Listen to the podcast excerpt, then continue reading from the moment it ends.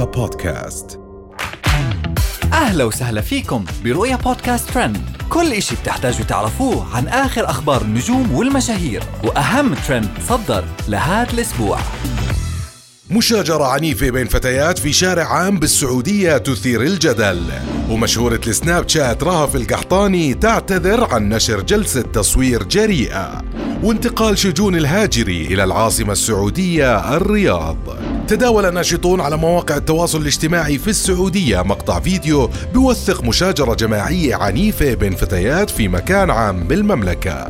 وظهر في المقطع المتداول مجموعة من الفتيات يرتدون العبايات السوداء. يتبادلن الضرب بالأيدي والأرجل في أحد الشوارع العامة فيما سقطت إحداهن على الأرض وسط صرخات النساء.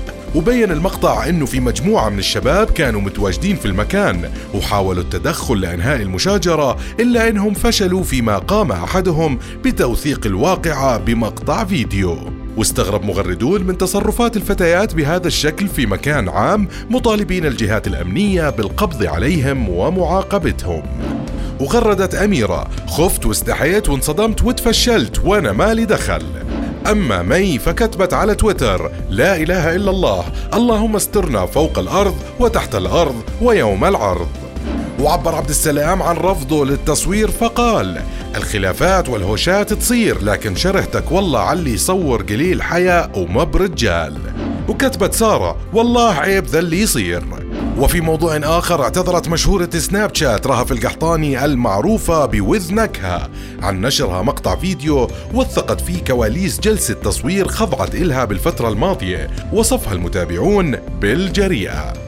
تعرضت رهف لهجوم واسع واللي زاد من الهجوم هو استخدام رهف القحطاني لعبارة المخرج عايز كذا. وبينت رهف القحطاني في فيديو إلها عبر حسابها الشخصي على تطبيق سناب شات. إنها ما كانت تقصد شيء من وراء نشر هذا الفيديو وإنه تم تصويره بطريقة عفوية.